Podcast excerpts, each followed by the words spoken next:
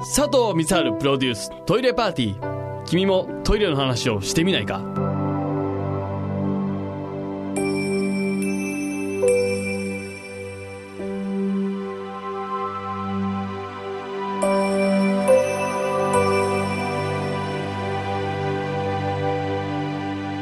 メールいただいてます。ラジオネームすりみ。えートイレといえばということで、トイレといえば、まだ僕の世代では、里光さんより佐藤 B 作さんのイメージが強いです。里光さんはトイレメーカーから CM のオファーはないのですか？というメールですね、いただきました。確かにね、B 作さんが、臭い臭い臭い臭い臭い臭いっていうね。うん、あの CM ですよ。消臭剤、芳香剤の CM ですか。確かにね、うん、僕としてもちょっとあのインパクトを超えれてないんじゃないかなっていうのはありますし、CM もないですよ、未だにオファーが。あの CM ってでも今もうあんまり見ないから、これは佐藤 C 作の出番なんじゃないかな、これは。くしくもこの同じ佐藤がね。で、平等にその、同じぐらいトイレが好きっていうさ。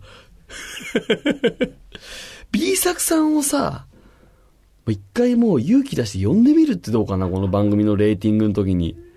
来てくんないかな宮川さん、B 作さんとか知り合いじゃないですか知り合いじゃないですかなんかバカなふりして来てくんねえかな？なんかその、今週の放送は臭い臭いスペシャルですみたいな企画書書いてさ。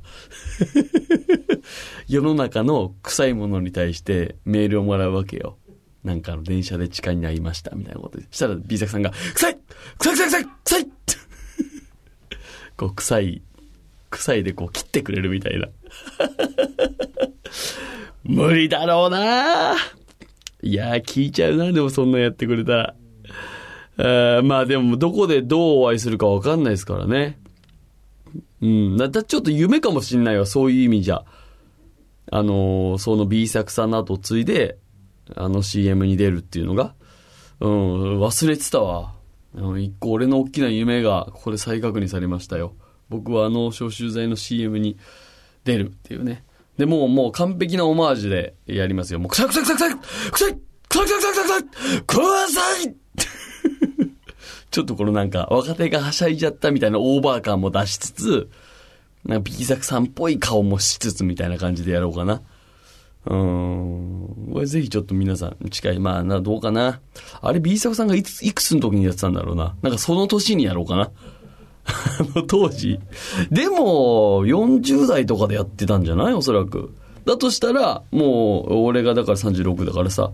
まあまあ遠くない将来ですよ。6年後、7年後にはやってる可能性は、まあ全然あるでしょ。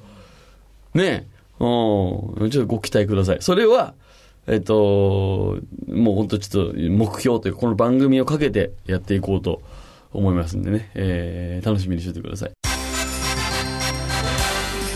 佐藤光晴プロデューストイレパーティー。君もトイレの話をしてみないか？